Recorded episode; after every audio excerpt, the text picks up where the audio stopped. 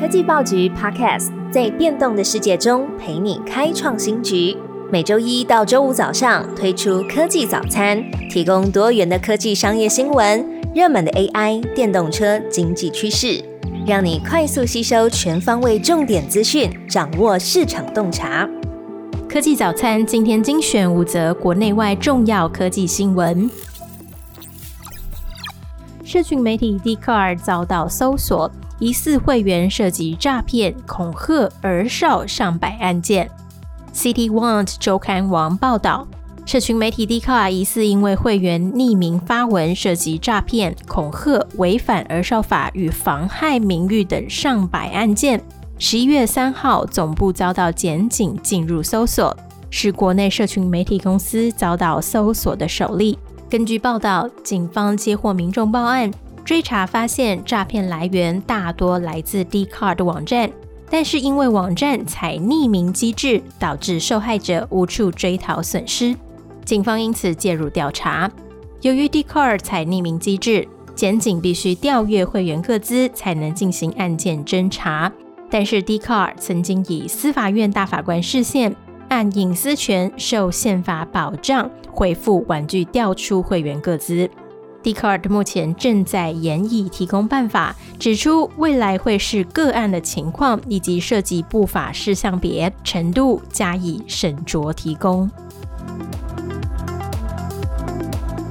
第二则新闻：字节跳动账户被暂停，因为违规使用 Open AI 技术。美国科技网站 The Verge 财经内幕网站报道。TikTok 母公司字节跳动因为违规使用 OpenAI 的技术研发他们的自家产品，并且应用于字节跳动的推荐演算法、语音辨识等领域，带来可观的商业利益。于是 OpenAI 立即暂停了字节跳动的账户使用权限。同时，字节跳动也招致批评，包括秘密使用 OpenAI 的技术，涉嫌侵权，违反公平竞争。恐怕阻碍人工智慧技术的开放与普及。OpenAI 的发言人菲利克斯也透过声明证实，字节跳动的账户已经被暂停了。对于字节跳动来说，这无疑是严重的危机，不止将会有直接的经济损失和业务受阻，公司的声誉和形象也会受到影响，可能导致投资者和用户的信心下降，影响公司的长期发展。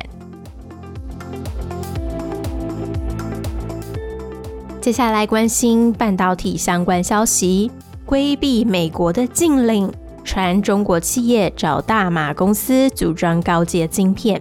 路透社引述消息人士指出，越来越多中国半导体公司为了避开美国扩大制裁风险，正在利用马来西亚的晶片封装公司组装部分高阶晶片。消息人士指出，这些要求只和组装相关，不违反美国任何限制，不涉及晶圆制造，而且一些合约已经完成。报道指出，马来西亚作为半导体供应链的主要枢纽，占全球半导体封装、组装和测试的十三 percent。在中国晶片公司开始在中国境外实现组装需求多元化下。有能力取得更多的业务，而台湾呢，成为晶片业巨星的秘密是什么？BBC 总结了三个关键：全球晶片有一半以上是台湾制造。BBC 探讨台湾为何擅长制造先进晶片，成为半导体超级巨星的秘密。BBC 访问了工研院前院长史清泰等人。总结出三大关键。首先，一九七零年代，史清泰组成工研院，开办实验性工厂，发现表现比美国更好。台湾政府也开始投入资金给联华电子、台积电等。而台积电的晶圆代工模式更改变了整个产业格局。第二，BBC 指出，台湾半导体业的效率惊人。史清泰表示，原因是台湾拥有最好的机器设备、人才，也不止引进技术，还吸收了美国经验，不断改进。报道也提到，制造晶片不仅仅是工程，机器需要不断的校准，因此不断吸收改进相当重要。第三，BBC 提及台湾的晶圆制造实力已经使台湾成为美中科技战的核心。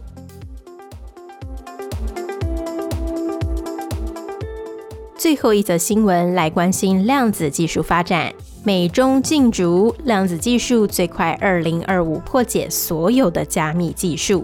量子运算未来可能全面破解所有数位通讯的加密技术密码，使得所有军事、企业等机密面临暴露的风险。而被破解的那一天被称为 Q Day。路透社的报道。加拿大网络安全公司 Quantum Defense 警告美国国防部，指出全球可能最快在二零二五年达到 Q Day，到时候远比当今最快超级电脑还要强大的机器，将可以破解几乎所有现代通讯的密码。美国、中国等大国正在为此抢占先机，各国都在努力窃取情资数据。也正在研究量子电脑也难以破解的加密技术。